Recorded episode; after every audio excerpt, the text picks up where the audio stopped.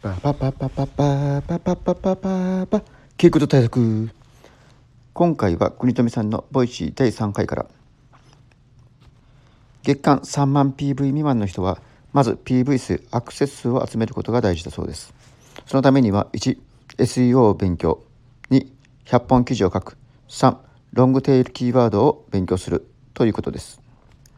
1の SEO の勉強については国富さんの副業コンパスを読んだそう読んだ方が良いそうです。2の100本記事を書くは1週間に2本の月8本を目安に平日2時間土日3時間ずつ勉強した方が良いそうです。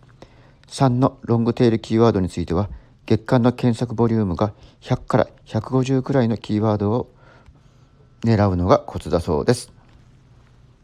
パーパパー実践編。もうこれはアクセス数を集めるために量を出すしかないですね。私もノートをちょっと多めに出したら週間5000ビューまでは行きました。頑張りましょう。ほいじゃあね。